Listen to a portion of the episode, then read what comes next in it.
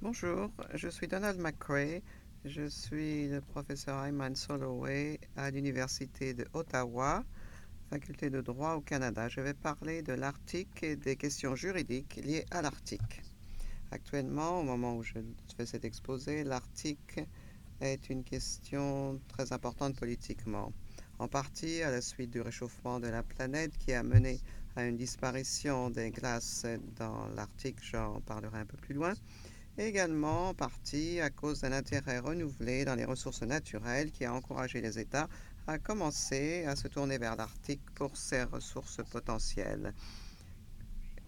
Parmi tous les États de l'Arctique, il y a eu des niveaux différents d'intérêt politique aux questions de l'Arctique, plus que jamais. je vais parler de trois questions. La première liée au statut des eaux dans certaines parties de l'Arctique. La deuxième liée à l'appartenance du fond des eaux dans l'Arctique. Et la troisième question liée à la délimitation de, des frontières maritimes. Je pense que si nous examinons tout d'abord l'Arctique, nous devons le considérer comme une zone de mer en quelque sorte entourée par plusieurs États, sorte de bassin de l'Arctique.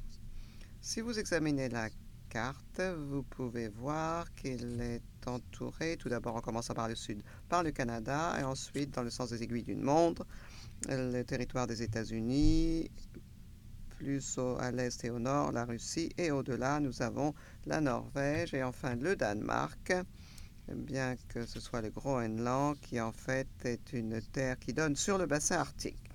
L'Islande se trouve entre le Groenland et la Norvège, mais l'Islande ne se projette pas en fait dans l'Arctique même. Voici donc les états avec lesquels nous allons commencer et que l'on peut euh, appeler les états du bassin de l'Arctique. L'une des premières choses dont il nous faut nous souvenir au sujet de l'Arctique est qu'il s'agit d'eau. À l'inverse de l'Antarctique, qui est une terre couverte de glace, l'Arctique c'est de l'eau recouverte par de la glace.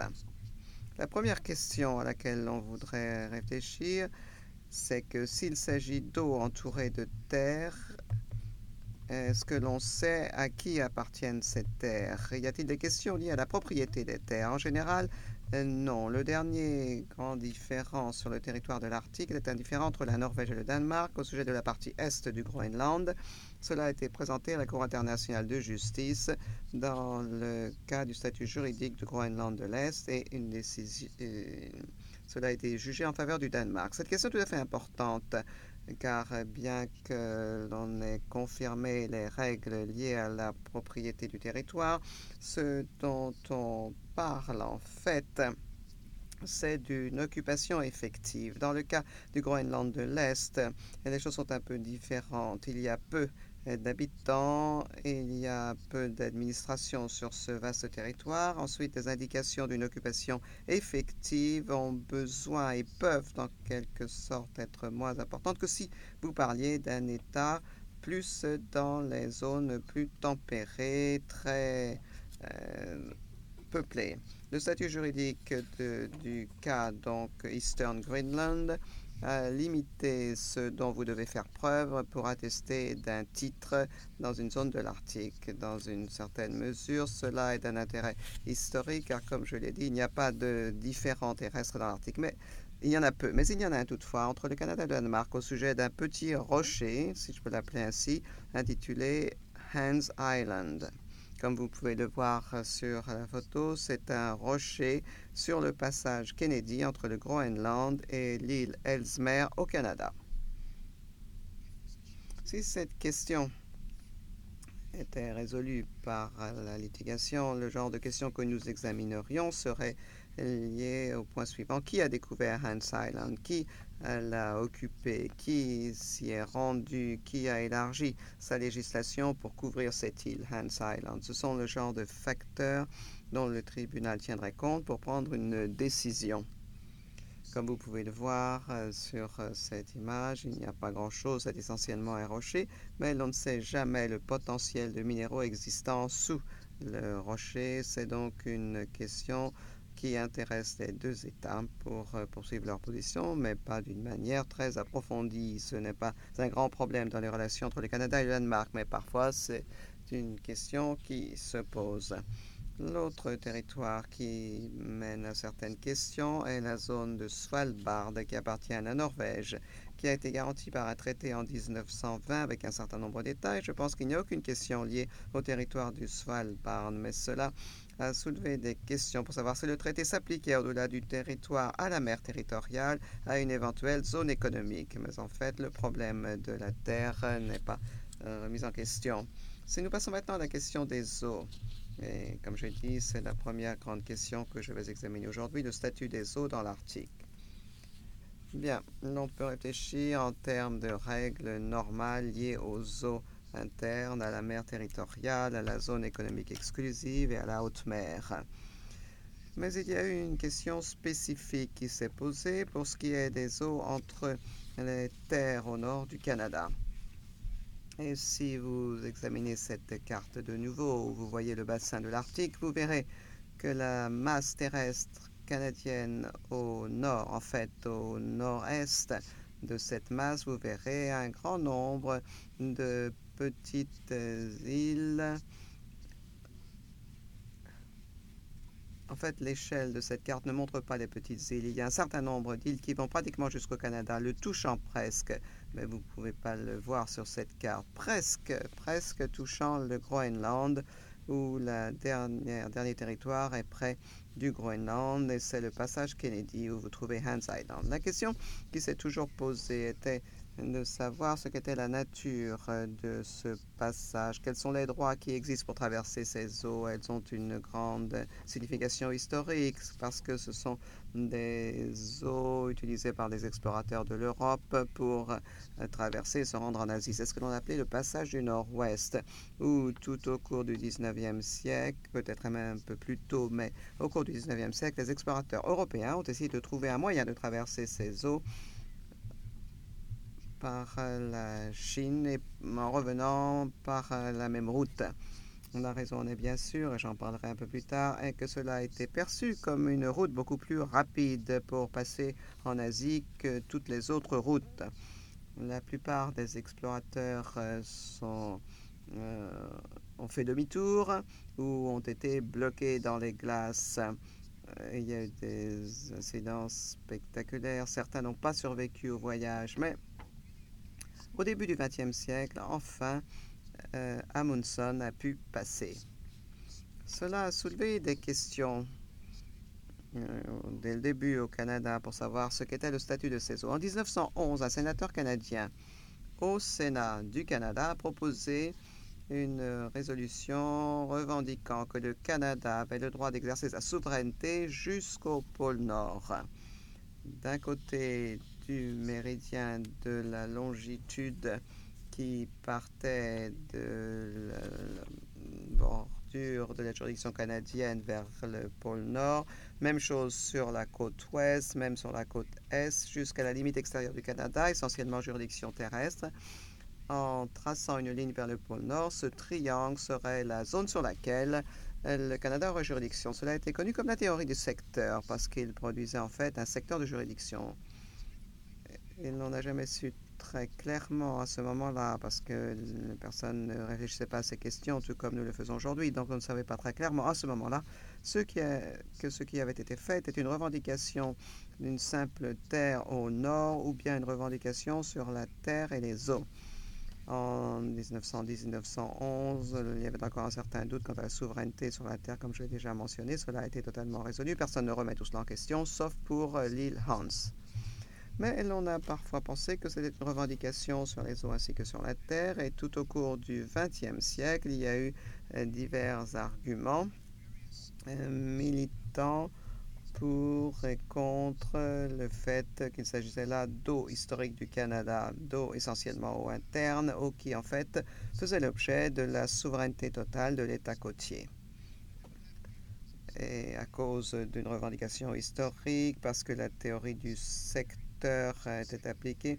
Ainsi donc, cette théorie du secteur a été parfois conçue comme un terme descriptif, mais parfois comme une base de titre de propriété sur la zone. Parfois, les eaux historiques étaient en fait considérées comme sur la base d'un titre de propriété. Les eaux historiques sont connues dans le droit de la mer comme des eaux qui, en fait, était plus important que ce à quoi l'on pourrait prétendre pour des raisons historiques au-delà de la souveraineté d'un État particulier. Ce débat a continué au cours des deux tiers du XXe siècle sur la nature de ces eaux, mais personne n'est parvenu à une solution. En 1969, un navire citerne, le SS Manhattan, battant pavillon américain, a essayé de passer de l'ouest de l'Alaska donc par le passage du nord-ouest pour arriver aux États-Unis. C'était en fait un essai pour voir si oui ou non il était possible d'apporter pour des pétroliers de traverser le passage nord-ouest. Le Manhattan est resté bloqué dans les glaces, a eu besoin de l'aide d'un brise-glace, un brise-glace canadien qui l'a aidé à s'en sortir et on a pensé en général que ce n'était pas possible pour amener du pétrole de l'Alaska vers la partie est des États-Unis mais c'était peut-être quelque chose de, qui n'a pas été positif pour déterminer la faisabilité, mais cela a mené à beaucoup de préoccupations au Canada quant au statut de ces eaux. Est-ce que cela signifiait à partir de maintenant que lorsque la technologie aura été développée, les transports maritimes pourraient se faire par le passage nord-ouest? Et y aurait-il une possibilité pour les pétroliers d'entraîner des accidents dans le passage nord-ouest. C'était un problème particulier parce que c'était au moment où il y avait de nombreuses marées noires dans le monde. Il y avait une tendance euh, vers des super pétroliers transportant du pétrole. Il y a eu des catastrophes spectaculaires telles que le Torrey Canyon en Europe. Le gouvernement canadien a alors décidé que ce qu'il ferait, c'est adopter une législation qui lui donnerait juridiction sur les transports maritimes par les eaux du passage nord-ouest. En fait, cette législation s'est appliquée à des zones à l'intérieur de, des 100 000 marins de la côte canadienne. Dans cette législation, connue sous le titre de Arctic Waters Pollution Prevention Act, loi de prévention de la pollution des eaux de l'Arctique, Promulgué en 1970, le gouvernement canadien réaffirme sa juridiction sur tous les transports maritimes à l'intérieur des 100 000 marins de ses côtes dans l'Arctique et a revendiqué qu'il avait le droit dans cette zone d'établir des normes pour les navires et d'arrêter les navires qui ne respecteraient pas la législation canadienne en la matière. Cette législation a mené à des controverses dans d'autres États, notamment aux États-Unis. Certaines protestations ont été reçues par les gouvernements canadiens de la part d'autres États qui arguaient qu'ils n'avaient pas juridiction dans droit international de contrôler les transports maritimes aussi loin de ces côtes. Si cela était à l'intérieur des eaux internes, c'était différent. Sur la mer territoriale, c'était différent mais le Canada n'avait pas autorité de contrôler au-delà de 100 000 les navires battant pavillon étranger. L'argument du gouvernement canadien à ce moment-là a constitué une sorte euh, d'autoprotection écologique, un élargissement de la notion de légitime défense pour se protéger contre des dommages écologiques qui pourraient avoir des des conclusions catastrophiques. L'argument était qu'un déversement de pétrole dans un environnement particulièrement fragile, celui de l'Arctique, aurait des répercussions qui serait beaucoup plus grave que ce qui peut se passer dans des zones au climat tempéré. Le gouvernement canadien a donc invoqué un argument de nécessité d'autoprotection, tirant une analogie de ces concepts de l'utilisation de la force et de la légitime défense. Le gouvernement canadien n'était peut-être pas entièrement confiant dans sa propre position juridique parce qu'il a retiré son acceptation de la juridiction de la Cour internationale, qu'il avait accepté la juridiction obligatoire de la Cour, mais l'a retiré, indiquant qu'aucun État ne pouvait intenter un procès au Canada au sujet de la législation sur les eaux de l'Arctique. La position des États-Unis et celle d'autres États était que si les eaux de l'Arctique étaient un détroit international, et c'était là quelque chose qui empêchait un gouvernement d'intervenir dans les transports maritimes, euh, se servant de l'analogie du cas de passage de Corfu, Corfu Channel Case à la Cour de justice, qui reconnaissait que certaines zones des eaux qui pourrait faire l'objet de la juridiction d'un État côtier pourrait être un détroit international avec un droit de navigation et qu'il ne fallait pas qu'il y ait d'entrave à cela, à l'exception de circonstances exceptionnelles. Le cas du passage de Corfou euh, se trouve à l'article 37 de la Convention de 1982 sur le droit de la mer qui s'applique aux détroits qui servent à la navigation internationale entre une partie de la haute mer ou une zone économique exclusive et une autre partie de la haute mer où une zone économique exclusive et utilisée à des fins de navigation internationale. Il y a donc deux facteurs à prendre en considération lorsqu'on pour voir si une partie des eaux est un détroit international et pour simplifier les choses, nous parlerons de la haute mer. Est-ce qu'il est adjacent à deux parties de la haute mer? Et bien sûr, dans le cas du passage nord-ouest, il rejoint les eaux en fin de compte de l'Atlantique avec le Pacifique ou, si vous voulez, un point de vue un peu plus limité, de l'océan Arctique. Mais la prochaine question, la question suivante, pardon, est-ce utilisé aux fins de navigation internationale, ce que l'on appelle parfois le test fonctionnel d'un détroit international Ici, il y a une question qui, en fin de compte, peut être définitive, mais les arguments euh, vont dans un sens différent. D'un côté, l'on dit utilisé aux fins de navigation internationale, cela signifie capable d'être utilisé pour la navigation internationale.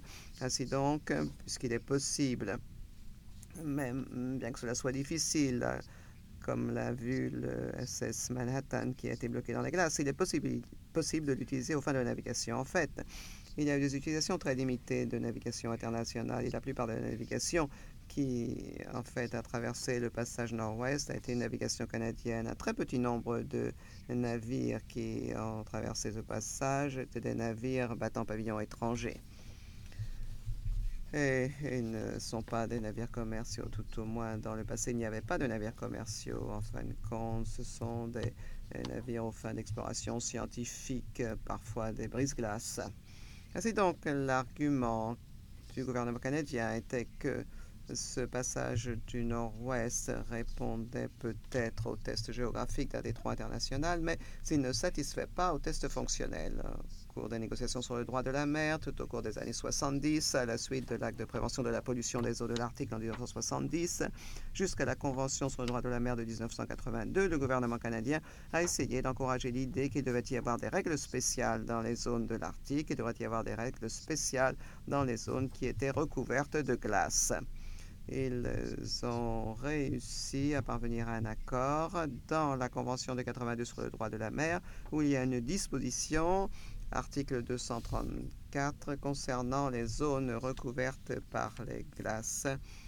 L'article 234 fait partie de la Convention sur le droit de la mer traitant des questions écologiques. Et en fait, ce qui est dit à l'article 234, c'est que l'on accorde à un État côtier le droit d'adopter, de faire appliquer des lois pour prévenir, réduire et maîtriser la pollution du milieu marin dans des zones recouvertes par les glaces et comprises dans les limites de la zone économique exclusive, c'est-à-dire dans les zones couvertes de glace au sein de à l'intérieur des 200 000 marins de leur côte. L'article 234 continue et décrit les zones où des conditions climatiques particulières rigoureuses font obstacle à la navigation et que la pollution de la zone risque de porter gravement atteinte à l'équilibre écologique ou de le perturber de manière irréversible. Il y a une limitation à l'article 234, c'est le fait que ces lois doivent dûment tenir compte de la navigation internationale dans la promulgation de cette loi. L'article 234 a donc été considéré comme une reconnaissance internationale dans les zones recouvertes par les glaces, ce que le Canada avait revendiqué dans la loi de prévention de la pollution dans les eaux de l'Arctique, c'est-à-dire que l'État côtier pourrait réglementer les transports maritimes dans les zones recouvertes par les glaces, zones qui étaient couvertes par les glaces pendant la plupart de l'année et où il serait extrêmement dangereux euh, pour le système écologique s'il y avait un accident dans cette zone. Cela avait été considéré dans une certaine mesure comme une justification de la législation de 1970 du Canada, mais je pense qu'il y a là un point important à prendre en considération, le fait que l'article 234 parle d'une juridiction écologique, il parle de conditions dans lesquelles les États pourrait légiférer à cause des conditions écologiques et à cause du danger potentiel. Mais s'il ne parle pas de la souveraineté, il n'octroie pas à l'État côtier une souveraineté quelconque sur ces zones, il lui accorde simplement un droit de réglementer. C'est donc la question qui se pose été même si d'aucuns ont le droit de réglementer, quel est le statut des eaux et que se passera-t-il si les navires continuent de traverser ces eaux? En 1985, les États-Unis ont envoyé un brise-glace dans les eaux du passage du Nord-Ouest. Il est venu de l'ouest de l'Alaska pour aller vers l'est. C'était un brise-glace du gouvernement américain titulé le Polar Sea et il était utilisé, comme le prétendent les États-Unis, à des fins scientifiques et d'exploration pour voir jusqu'où ils peuvent aller et dans quelles conditions. Cela a suscité un tollé considérable au Canada parce que les États-Unis n'avaient pas demandé au gouvernement canadien l'autorisation. Et ceux qui ont argué que l'article 234 n'était pas adéquat pour protéger les eaux uniquement, mais qu'il donnait uniquement une juridiction écologique et ne donnait pas le droit d'exclure les navires et qu'il fallait tenir dûment compte de la navigation. Ce qui préoccupait tout le monde, c'était qu'avec le temps, s'il y avait un trafic considérable de transport maritime par ces eaux, en fin de compte, L'argument que ces zones n'étaient pas utilisées aux fins de navigation internationale serait perdu et le passage du Nord-Ouest deviendrait alors un détroit international. En 1985, le gouvernement canadien a décidé d'agir de nouveau et cette fois-ci, ce qu'il a fait, il a tracé une ligne de base droite autour des eaux de l'archipel de l'Arctique, les îles qui vont de la partie nord du territoire canadien, touchant presque le Groenland. Il a donc tracé ce que, j'appellerais des lignes de base droite autour de ces îles et a dit que ces lignes de base euh, droite définissaient ce qu'étaient les eaux internes du Canada. Le gouvernement canadien, je pense, s'est ressenti un peu plus sûr de lui en 1985 qu'il ne l'était en 1970 parce que cette fois-ci, il a retiré ses réserves à l'acceptation de la juridiction de la Cour internationale. En fait, cela pouvait être remis en question auprès d'un tribunal si un État souhaitait remettre en question cette question. Les lignes de base directes étaient basées sur l'idée développée dans le cas des pêcheries anglo-norvégiennes, où la Cour a confirmé les lignes de base norvégiennes, tracées non pas en suivant la ligne des eaux la plus basse de la côte, c'était traditionnellement là où l'on traçait les lignes de base, là où vous mesurez votre mer territoriale. C'est pratiquement la ligne d'eau la plus basse au long de la côte. Mais ce qui a été fait dans ce cas, dans le cas des pêcheries anglo-norvégiennes, était de tracer des lignes traversant des fjords et rejoignant, passant d'une île à l'autre. C'est-à-dire que les îles, les terres, pardon, derrière la ligne de base directe, du côté de la terre étaient les eaux internes de la Norvège, les eaux commençant à partir des lignes de base, seraient le début de la mer territoriale. Le gouvernement canadien a considéré cette analogie et a dit bien, Maintenant, sur la base du principe des pêcheries anglo-norvégiennes, nous pouvons tirer des lignes de base directes et les eaux derrière ces lignes de base sont les eaux canadiennes. Ce qui est au-delà sont la mer territoriale, les eaux internes du Canada à l'intérieur, la mer territoriale à l'extérieur. Cela couvert pratiquement toutes les eaux du passage du nord-ouest. Cela signifie que tout navire traversant le passage nord-ouest devrait maintenant traverser les eaux internes du Canada. Je pense que le gouvernement canadien aurait pratiquement dit qu'il devait toujours traverser les eaux internes du Canada, mais le tracé de sa ligne de base était simplement une clarification d'une position plutôt que la création d'une nouvelle position. Maintenant, le droit de tracer des lignes de base euh, directes a commencé dans le cas des pêcheries anglo-norvégiennes. Cela est mentionné à l'article 7 de la Convention de 1982 sur le droit de la mer. Il y a quelques facteurs dans cette définition qu'il nous faut garder à l'esprit. L'un est que le droit de tracer des lignes de base euh, directes est limité aux lignes qui, pour reprendre les termes du traité, ne s'écartent pas sensiblement de la direction générale de la côte et que les étendues de mer situées en deçà doivent être suffisamment liées au domaine terrestre. Euh, si vous examinez cette carte de nouveau, vous pouvez voir qu'en fait, l'échelle dont nous parlons dans ces îles est beaucoup plus importante que l'échelle qui existait dans le cas des pêcheries anglo-norvégiennes. La longueur des lignes de base est beaucoup plus importante que la longueur des lignes de base dans le cas des pêcheries anglo-norvégiennes. Le genre d'arguments maintenant qui ont été invoqués pour justifier le tracé de lignes d'une telle longueur, incluant des euh, d'eau importante, euh, mentionné au paragraphe 5 de l'article 7, qui indique que lorsque l'on trace des lignes de base directe, il peut être tenu compte des intérêts économiques propres à la région considérée, dont la réalité et l'importance sont manifestement attestés par un long usage. Euh, Donc, l'on parle d'intérêts économiques dont la réalité a été prouvée par un long usage. L'un des arguments que le gouvernement canadien a invoqué pour cette zone est qu'avant tout, la nature unique de celle-ci à cause du fait qu'elle est recouverte de glace. Mais ce caractère unique a une caractéristique particulière.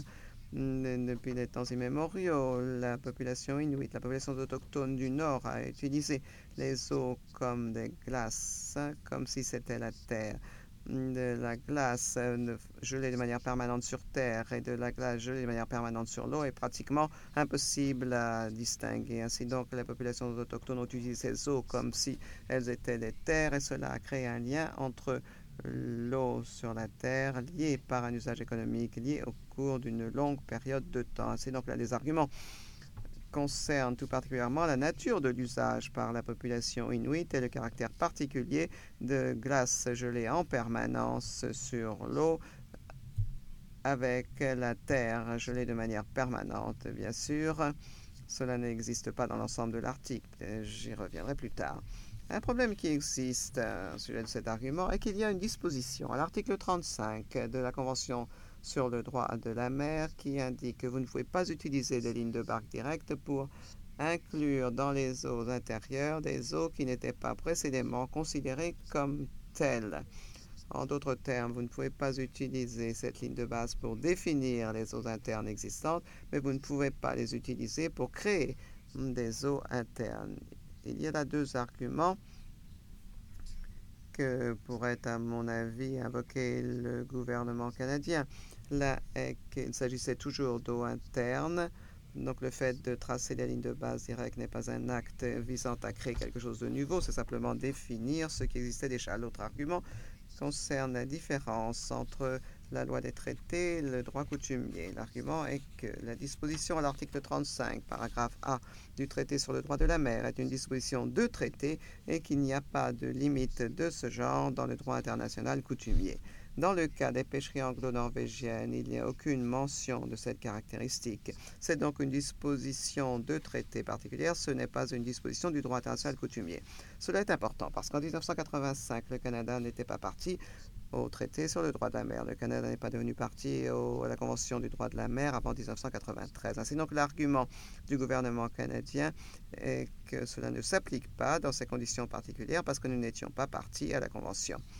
Il y a un autre facteur ou un autre développement dans cette saga du passage du Nord-Ouest, c'est le fait qu'en 1988, lorsque les États-Unis et le Canada ont conclu un accord au titre duquel le gouvernement américain était d'accord pour qu'à l'avenir, il notifierait le Canada uniquement lorsqu'il enverrait des navires gouvernementaux dans le passage du Nord-Ouest et ne le ferait qu'avec l'assentiment du Canada. L'effet de cette disposition que les États-Unis, tout au moins pour les navires de surface, les brise-glaces, euh, demandant l'assentiment du Canada lorsqu'il enverrait des navires dans ce passage.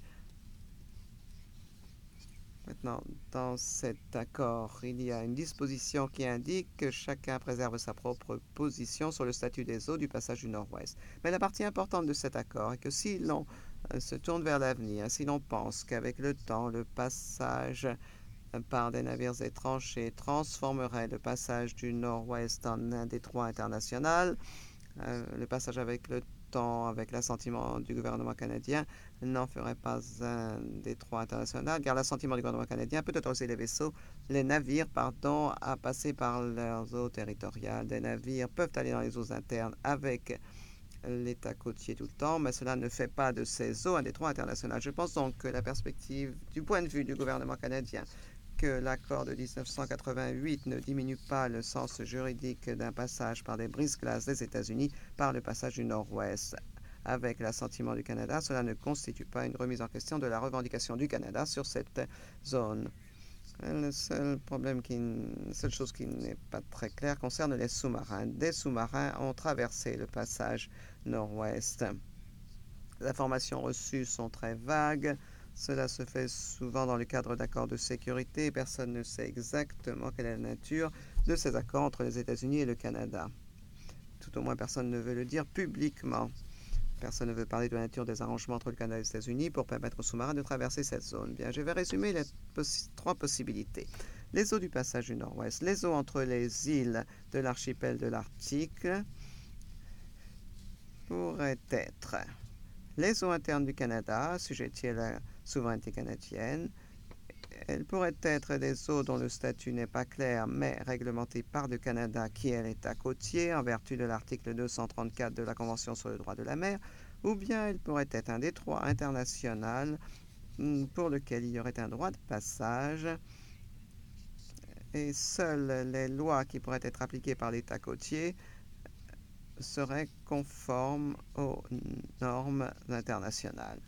Il y a donc potentiellement trois différents aspects de statut juridique ici.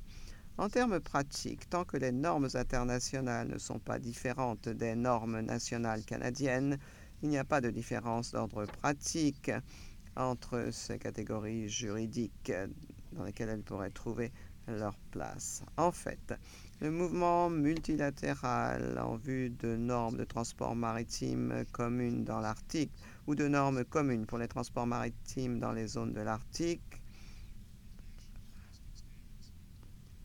amène les normes nationales et internationales dans la même lignée. Ainsi donc, en termes d'une réglementation des transports maritimes, il n'y a pas de différence que vous opériez dans le cadre d'un régime d'eau interne ou de régime de détroit international, tout au moins en ce qui concerne l'Arctique.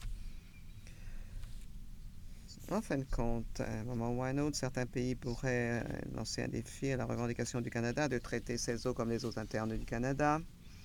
Je suppose qu'à un certain moment, cette question pourra se poser si le gouvernement canadien arrête un navire qui ne respecterait pas les lois canadiennes en traversant le passage du Nord-Ouest. Mais il ne semble pas que cela se produise dans un avenir proche et c'est toujours possible dans un avenir plus lointain.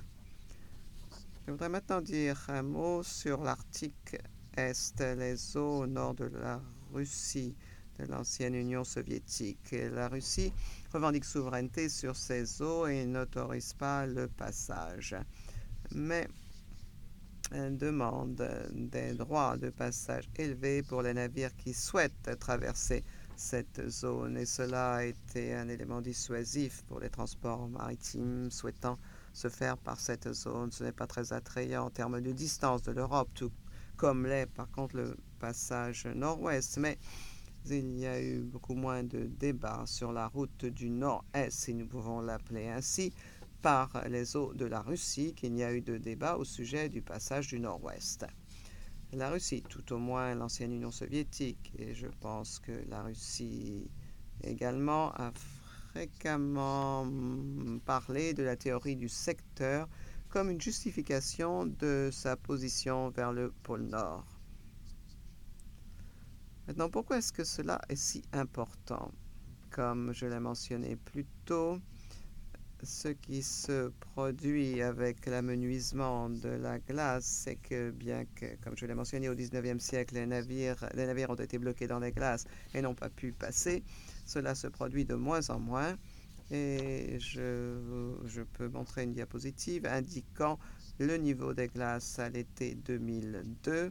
Si vous examinez cela, vous pouvez voir du bleu au lieu du blanc dans des zones qui, comme nous l'aurions pensé, étaient couvertes euh, en blanc depuis 2002.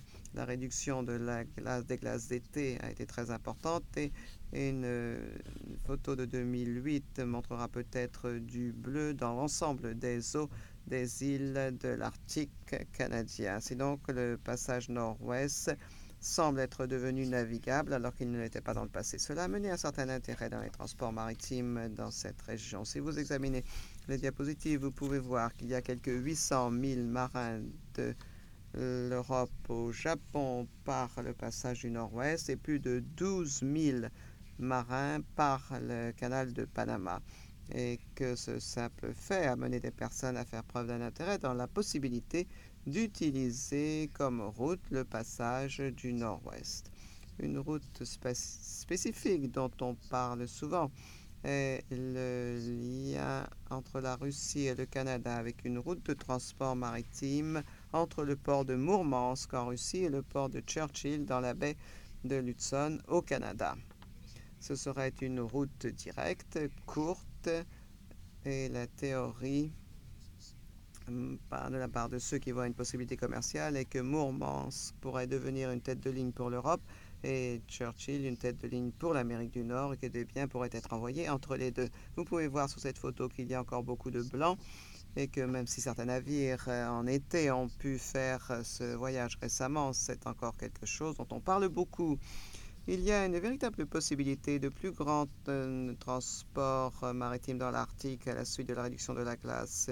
Il n'y aura peut-être pas un transit de l'Arctique, mais cela pourrait peut-être entraîner les transports maritimes locaux plus importants à la suite de l'extraction de ressources dans la zone. Il y a là une conséquence juridique toutefois. Euh, dans la définition de l'article 234, l'on parle de zone recouverte de glace pendant la majeure partie de l'année. Si l'article perd ces, glaces permanentes pendant un certain temps, les eaux saisonnières euh, diminuent de beaucoup alors que les eaux permanentes euh, se réduisent la glace permanente est réduite également. Est-ce que l'article 234 s'applique encore? C'est une question intéressante. Il faut l'examiner, que l'on envoie ou non des transports maritimes dans la région dans les années à venir. Certains observateurs ont suggéré que les transports maritimes ne se produiront pas très rapidement car l'un des grands facteurs de dans la détermination d'une route de transport, c'est l'assurance. Et il y a beaucoup d'inconnus dans cette zone de l'article notamment les frais d'assurance seront très élevés dans un avenir proche et cela limitera les transports maritimes dans cette région. J'ai parlé de ressources et constitue un facteur dans les transports maritimes. Cela m'amène à la, la question suivante sur le fond des mers de l'Arctique. L'intérêt dans ces ressources de toute évidence euh, se transforme en intérêt dans le plateau continental, intérêt dans les ressources potentielles au-delà du plateau continental et ailleurs. Cela pose la question de savoir à qui appartient les fonds maritimes de l'Arctique. Et cette question est soulignée à l'été de 2007 lorsqu'un navire de recherche russe a implanté le drapeau russe près du pôle Nord. Cela a suscité un grand intérêt dans les médias pour savoir si la Russie revendiquait le fond des mers à ce moment-là. Si vous commencez par des principes de base au sujet de la juridiction des États sur les zones euh, près de leurs côtes. Nous commençons par la mer territoriale, nous passons à la zone économique exclusive et dans le cas du plateau continental, si le plateau continental euh, se termine au-delà des pardon, va au-delà des 200 000 marins, conformément à la Convention sur le droit de la mer. Le plateau continental continue et les droits souverains des États sur ce plateau continental continuent au-delà des 200 000 marins. La limite extérieure de ce plateau continental euh, doit être définie dans les termes de l'article 67 de la Convention du droit de la mer de 1982. L'article 76 reconnaît les droits souverains des États sur le plateau continental. Il reconnaît le plateau continental en termes de prolongation naturelle de la masse territoriale et indique que l'État côtier a des droits souverains sur le rebord externe de la marge continentale. Il définit la marge continentale en termes de plateau continental de talus continental et de glacis continental. La question difficile est de savoir où cela euh, mène en fait. Il est facile de cataloguer certaines choses, mais comment savoir où se termine le glacis continental? L'article 76 essaie de donner quelques formules pour le déterminer. Une formule se fait par référence à l'épaisseur des roches sédimentaires qui existent au bout euh, du plateau continental. Et il y a une formule où l'épaisseur des roches sédimentaires est égale au centième au moins de la distance la plus courte à partir du pied du talus. Mais pour pouvoir euh, formuler tout cela, vous devez savoir où se trouve le pied du talus. Une autre alternative est simplement 60 000 marins au plus du pied du talus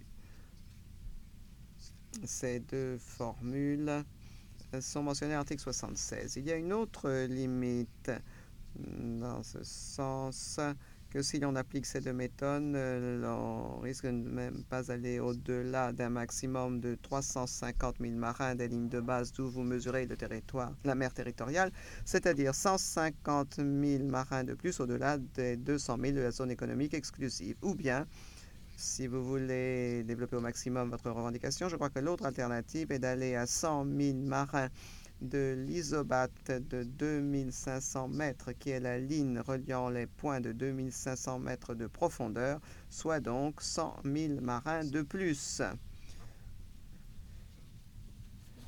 Comme c'est toujours le cas, il est facile pour les avocats de dire tout cela. La question est de savoir comment le mesurer. Est-ce que cela peut être mesuré?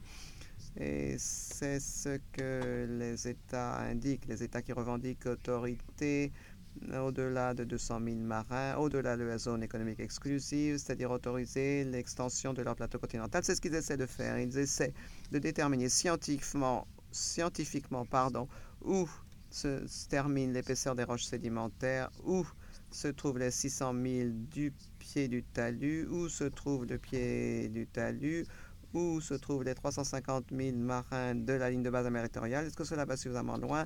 Euh, Qu'en est-il des 100 000 marins de l'isobat de 2500 mètres? Et c'est en partie ce que font les Russes dans cette expédition scientifique qui a mené au fait qu'ils aient planté le drapeau sur le pôle Nord. Mais il y a une autre complication dans l'Arctique, parce qu'il ne s'agit pas simplement du rebord externe du plateau continental. Dans le bassin de l'Arctique, il y a deux dorsales.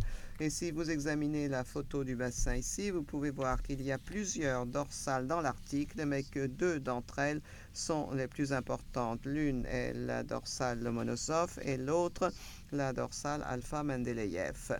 La dorsale Lomonosov va de la Russie presque au Groenland ou presque jusqu'au plateau continental euh, venant du Groenland et au plateau continental du Canada et la dorsale Alpha Mendeleïev va du Canada du côté alpha vers euh, la Russie sur la dorsale Mendeleïev. La question que l'on doit se poser alors est de savoir si ces dorsales sont liées aux plateaux continentaux de la Russie et du Groenland ou de la Russie et du Canada, selon que selon celle à laquelle l'on se réfère. L'article 76 contient une disposition sur les dorsales et impose une limite à la distance à laquelle vous pouvez revendiquer une dorsale, distance de 350 000 marins mais il indique que l'on peut aller plus loin si la dorsale est un élément naturel du plateau continental. En d'autres termes, si une dorsale euh, provenant du plateau continental et pour utiliser le terme scientifique morphologiquement liée ou géologiquement liée au plateau continental, alors la juridiction, votre juridiction sur le plateau continental peut s'appliquer à ce plateau. C'est important pour la Russie en particulier, pour la dorsale Lomonosov, c'est important pour le Danemark, c'est important pour le Canada. Ainsi donc, beaucoup d'explorations scientifiques se font pour essayer de déterminer si ces dorsales sont liées, s'il y a ou non un écart entre la dorsale et le plateau continental, s'il y a un écart entre la dorsale et le plateau continental alors euh, l'État concerné ne peut revendiquer juridiction sur ces dorsales. Certains scientifiques ont examiné la question de savoir ce qui se passerait dans l'Arctique si l'un des États de l'Arctique était à même de faire une la revendication maximum lui permettant au titre de la Convention sur le droit de la mer permettant pardon, au titre de la Convention sur le droit de la mer de donner à chaque État le droit de euh, revendication si les dorsales font partie de leur plateau continental, s'ils peuvent adopter la revendication maximum auquel ils ont droit au titre de l'article 76, alors à quoi ressemblerait le bassin de l'article comme vous pouvez le voir sur cette diapositive, si chacun fait valoir une revendication maximum, il y a deux petites zones relativement petites du bassin de l'Arctique qui alors seraient le fond des mers le plus profond. La plupart du bassin de l'Arctique serait assujetti au droit souverain de l'un des États de l'Arctique. Cela suscite des questions importantes pour savoir comment cela va être décidé, qui décidera si les États de l'Arctique peuvent euh, faire une revendication de la limite extérieure? De nouveau, l'article 76, avec l'annexe 2 de la Convention de 1982, donne certaines directives. Et ce que le traité sur l'ordre de la mer a fait, c'était d'établir un organe, la Commission des limites du plateau continental. Cet organe est composé d'experts en matière de géologie, de géophysique ou d'hydrographie. Les États doivent donc déterminer leurs limites extérieures, présenter les limites extérieures à cette commission technique. C'est une commission qui a été élue par l'Assemblée générale avec un nombre limité de membres, 21 membres, Et comme l'ai dit à l'annexe 2, je répète, il s'agit d'experts en matière de géologie, de géophysique ou d'hydrographie. Ils euh, présentent donc leurs limites extérieures à cette commission. Les États présentent leurs limites extérieures à cette commission. La commission peut alors faire des recommandations aux États ou à l'État qui euh, l'a présenté. Le traité sur le droit de la mer, de nouveau, à l'article 76, indique que si un État établit ses limites extérieures conformément à ses recommandations, alors ces limites extérieures sont des limites définitives et contraignantes. Ainsi donc, la Commission des limites du plateau continental semble avoir autorité pour donner son approbation pour rendre les limites extérieures définitives et contraignantes. Maintenant, les États qui vont faire des revendications au-delà de la zone des 200 000, parce que c'est la juridiction de la Commission, simplement sur des zones au-delà de la limite des 200 000. Les États présenteront alors, dans les 10 ans après être devenus partis au traité du droit de la mer, les États doivent présenter ces revendications. La période de 10 ans a maintenant été prolongée pour ceux qui faisaient partie à l'origine du traité. Il y a un certain nombre de questions au sujet de cet organe. Tout d'abord, le premier pays à présenter une revendication a été la Russie.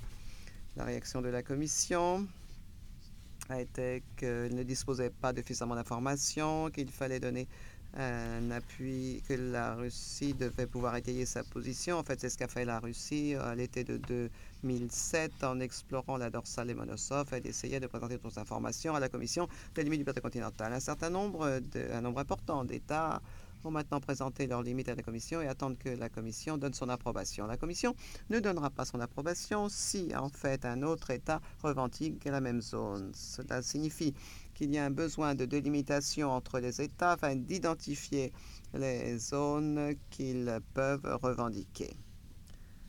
Si un État présente ses limites extérieures à la Commission des limites du plateau continental et si un autre État présente à la Commission en indiquant non, non, non, il revendique une zone que nous avons déjà revendiquée, la Commission, qui n'est pas un organe juridique, n'est pas à même de déterminer ces questions. Elle indiquera simplement nous ne traiterons pas cette question, elle ne donnera pas son approbation, elle dira simplement qu'elle ne peut dire quoi que ce soit sur ces zones qui font l'objet du différent. Cela m'amène à la question de la délimitation entre États. Le besoin de déterminer les, les limites extérieures peut entraîner un besoin de déterminer des limites latérales avec les autres États. Et c'est le thème euh, final dont je veux parler maintenant. Si vous examinez la zone du bassin de l'Arctique, vous pouvez voir que certaines questions ont été résolues, d'autres doivent encore être résolues sur les limites latérales entre la Norvège et le Groenland. Certaines de ces limites ont fait l'objet d'un accord par les parties, le Danemark et la Norvège. Une partie de cette frontière a été déterminée par la Cour internationale de justice dans le cas Jan Mayen. En ce qui concerne la Norvège et la Russie, je crois que cette question est encore en suspens à cause de la question de l'applicabilité du traité de 1920 concernant Svalbard. Dans le cas de la Russie et des États-Unis, les deux pays se sont mis d'accord, bien que cela n'ait pas encore été ratifié, sur une frontière établie par la Grande-Bretagne et la Russie sur l'Alaska il y a bien longtemps. Le traité original, le traité de 1825 entre la Russie et la Grande-Bretagne, les États-Unis sont devenus ensuite le successeur de la Russie en ce qui concerne Alaska et a hérité de ce traité, les partis à un moment s'étaient mis d'accord pour dire qu'ils n'utiliseraient pas cette position. Je crois comprendre qu'il n'y a pas eu ratification en fin de compte par les deux parties, donc tout cela est encore euh, n'a toujours pas été décidé. Dans le cas du Canada et du Groenland, la plupart de cette frontière a fait l'objet d'un accord, une ligne équidistante entre le Groenland et le Canada. C'est une frontière qui, en fait, euh, va jusqu'à la ligne des eaux basses sur euh, l'île Hans d'un côté et laisse la ligne des eaux basses et ensemble d'un autre côté. Et ce qui reste, c'est simplement le territoire terrestre de Hans Island à déterminer. Une question qui est encore en suspens entre le Canada et les États-Unis est la question de la mer de Beaufort. Dans la mer de Beaufort, une zone d'intérêt considérable à cause de l'extraction des hydrocarbones, dans la mer de Beaufort. Il y a là une différence entre les deux gouvernements au sujet de la frontière, commençant de la côte allant jusqu'à la zone des 200 000 marins, c'est-à-dire la zone économique exclusive. Le gouvernement canadien revendique que la frontière a été déterminée dans le traité de 1825 entre les États-Unis et la Russie, que les Américains sont devenus un successeur et que ce traité qui a établi la frontière terrestre a été confirmé par un compromis d'arbitrage en 1903. Ce traité de la vie du Canada non seulement établit la frontière terrestre, mais a également établi la frontière en mer également. Et qu'il dépend de l'accord qui a été rédigé en français entre la Russie et la Grande-Bretagne à ce moment-là, et que la terminologie utilisée était que la frontière continue en français jusqu'à la mer glaciale. Et le Canada indique que cela signifie jusqu'à la partie qui est gelée, les glaces permanentes, c'est-à-dire au-delà des 200 000 jusqu'aux 200 000 marins et potentiellement au-delà, car euh, l'été, cette zone n'est pas gelée. Les États-Unis arguent que jusqu'à la mer glaciale, cela signifie jusqu'à la mer gelée, et que l'océan Arctique est connu comme la mer gelée. C'est donc simplement une indication que la frontière terrestre continue le long de la Terre jusqu'à ce que vous arriviez à l'océan Arctique. Les États-Unis rejettent donc ce qu'ils appellent le 141e méridien. Vous pouvez le voir sur cette carte, c'est la ligne qui va directement au nord et revendique plutôt une ligne d'équidistance. Maintenant, une ligne d'équidistance, c'est une ligne commune utilisée dans la limitation des frontières maritimes. C'est une ligne indiquant que chaque point sur la ligne était à une distance égale du point le plus proche sur la côte. Le moment n'est pas venu d'entrer en dans les détails euh, sur le droit de limitation des frontières maritimes, ce sera l'objet de notre exposé, mais cela souligne, suscite pardon, les questions de droit de frontières maritimes, c'est-à-dire dans quelle mesure le droit international coutumier lié à la frontière de délimitation maritime est dépassé par les dispositions de la Convention de 1982 sur le droit de la mer, article 83 en particulier. que cette disposition inclut ou non le droit coutumier international, la jurisprudence d'un certain nombre de cas au cours des dernières années a parlé d'une équidistance comme point de départ pour voir si il y avait des facteurs qui empêcheraient cette équidistance de produire une solution équitable, la solution que la Convention de 1982 mentionne en matière de limitation de frontières maritimes. Dans la plupart des cas, mais pas exclusivement, les facteurs qui sont pris en compte ont été des facteurs liés à la géographie. Dans le cas de John Mayen, certaines questions liées aux pêcheries ont été prises en compte pour voir si une euh, ligne avait donné un résultat équitable. Si l'on examine la zone de la mer de Beaufort, l'on peut voir que la ligne côtière est en gros une ligne droite.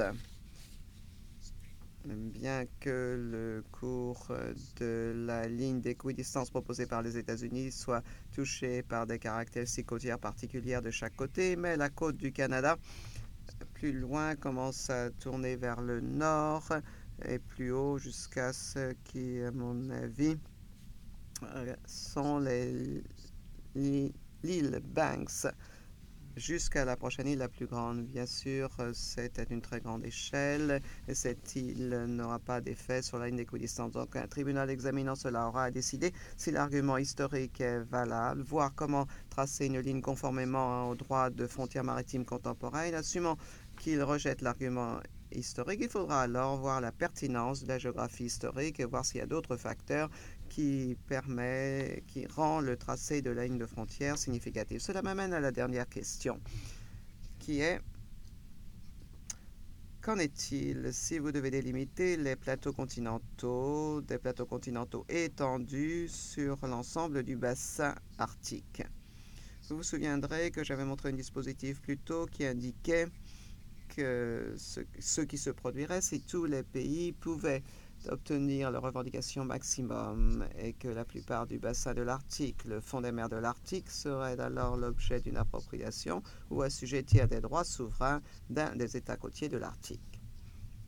Si, nous examinons deux possibilités de tracer une frontière dans l'Arctique, l'on pourrait simplement tracer une ligne de secteur utilisant l'ancienne théorie du secteur, tracer une ligne allant des limites externes de la frontière de chaque État jusqu'au pôle Nord.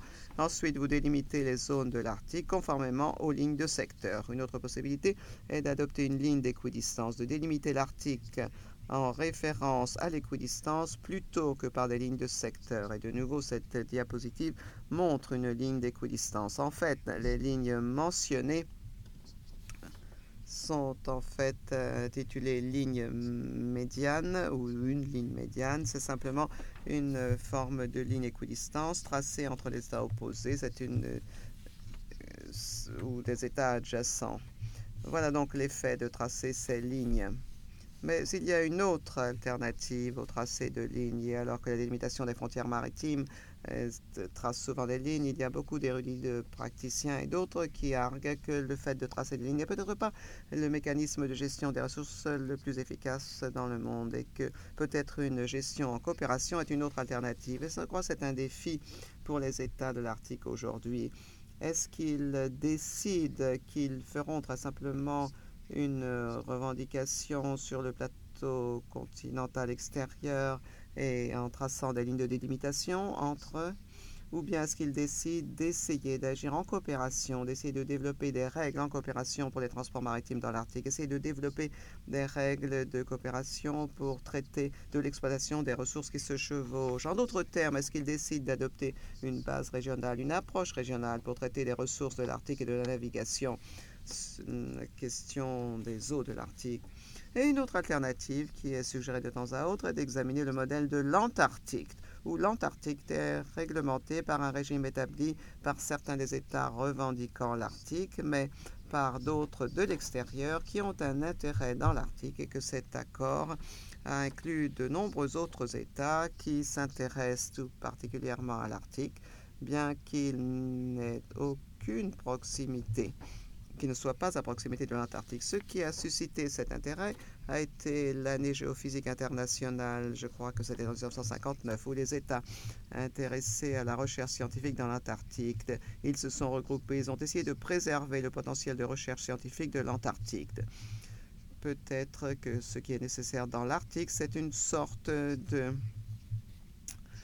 question de ce genre pour que les États de l'Arctique coopèrent, euh, parce qu'il y a d'autres États à l'extérieur qui examinent l'Arctique et se demandent si oui ou non il devrait y avoir un régime incluant non seulement les États de l'Arctique, mais les États qui ne sont pas des États de l'Arctique et qui s'intéressent à la préservation de l'écologie de l'Arctique. Peut-être un intérêt dans les transports maritimes de l'Arctique, peut-être un intérêt dans le maintien d'une zone des fonds marins internationaux dans l'Arctique où l'exploitation des ressources pourrait se faire au bénéfice de l'humanité. Je vous remercie.